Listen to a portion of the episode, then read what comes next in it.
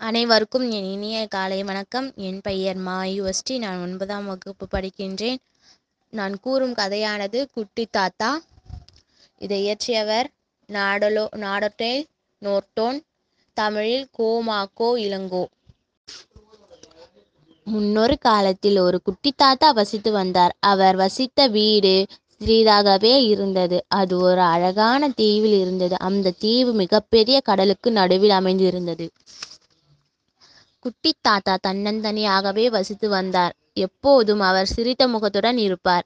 அவருக்கு வழுக்கை தலை ஆனால் பால் போன்ற நிறத்தில் வெள்ளை தாடி வளர்த்திருந்தார். தினமும் குட்டி தாத்தா குளித்து சுத்தமான உடை அணிவர். பிறகு அவர் தானே காலை உணவு சமைப்பார். உணவு மேசையில் உட்கார்ந்து தன்ன தன் தனியாகவே சாப்பிடுவார். யாராவது நண்பர்களுடன் சேர்ந்து காலை உணவு சாப்பிடுவதை தாத்தா மனதார விரும்பினார்.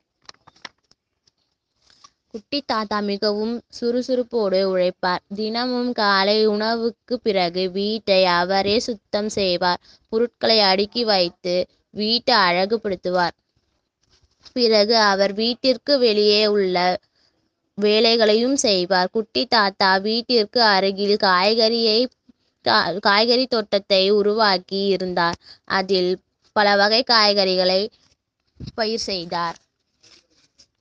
அவர் ஓய்வு நேரத்தில் தனது சின் சின்னஞ்சிறு வீட்டின் கூரைகளை பழுது பார்ப்பார். குட்டி தாத்தா குட்டி தாத்தா சொந்தமாக ஒரு சிறு பட குட்டி தாத்தா சொந்தமாக ஒரு சிறு படகு வைத்திருந்தார். அவ்வப்போது அவர் கடலுக்கு மீன் பிடிக்க செல்வார். பிடித்த மீன்களை வறுப்பார் வறுத்து மீனை சுவைத்து சாப்பிடுவார்.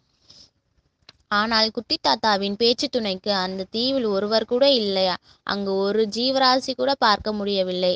அது அவருக்கு வருத்தமாகவே இருந்தது. ஒரு நாள் அவருக்கு ஒரு நல்ல பேச்சு துணை வந்தது. நன்கு உதவியாக ஒரு பூனை இருந்ததால் ஆறுதலாக இரு இருக்கும் என்று நினைத்தார். அன்று இரவு உறக்கத்தில் அவர் பூனைகளை பற்றி கனவு கண்டார். அந்த பூனைகள் பூனை கூட்டத்தில் பல வகை பூனைகள் இருந்தது. அவற்றில் குட்டி பூனைகள் இருந்தன குண்டு பூனைகளும் இருந்தன சில கருப்பு பூனைகளும் இருந்தன சாம்பல் நிறத்தில் பூனைகளும் இருந்தன. அவற்றுக்கு அவற்றுக்குடன் சேர்ந்து பல குட்டி பூனைகளும் கனவில் வந்து விளையாடின. ஒரு நாள் அதிகாலை குட்டி தாத்தா கண் விழித்த போது மழை பெய்து கொண்டிருந்தது. வீட்டின் கூரையில் சடசட என பலத்த சத்தத்துடன் மழை பெய்து தாத்தா பதறி போனார். புயலுக்கான அறிகுறியாக அவர் உணர்ந்தார். அவர் வாசலை கடந்து வெளியே சென்றார். சுற்றியுள்ள இடங்களில் பலத்த காற்று வீசியது. கடலின் கொந்தளிப்பு அதிகமாக இருந்தது. கடலில் ராட்சச அலைகள் உருவாகின. அவை தீவை நோக்கி பாய்ந்து வந்தன. திடீரென்று உயரமாக எழுந்த எழுந்து வந்த பேரலை ஒன்று அவரது வீட்டை மூழ்கடித்தது. தொடர்ந்து வந்த பேரலை குட்டி தாத்தாவின் வீட்டை கடலுக்குள் இழுத்து சென்றன. நீண்ட நேரத்திற்கு பிறகு குட்டி தாத்தாவின் பார்வையில் இருந்து வீடு மறைந்து போனது. தாத்தா மனம் முடிந்தார். காற்றின் வேகம் சற்று குறைந்தவுடன் தூரத்தில் ஏதோ ஒன்று தெரிவதை பார்த்தார். அது தன் வீட்டின் கூரையாக இருக்குமோ?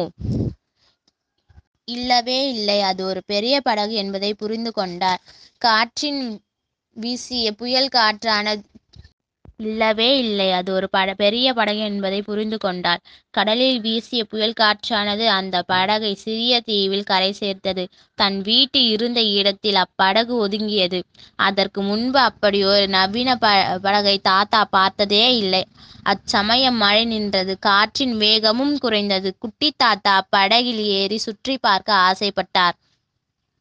தாத்தா மு முதலில் படகின் வெளிப்புறத்தை சுற்றி பார்த்தார். அது அவர அவரது வீட்டை விட பல மடங்கு பெரிதாக இரு அதன் மேல் தளத்தில் ஒரு சிறு படகு கட்டி வைக்கப்பட்டிருந்தது. அது குட்டி தாத்தாவின் படகை விட பெரிதாக இருந்தது.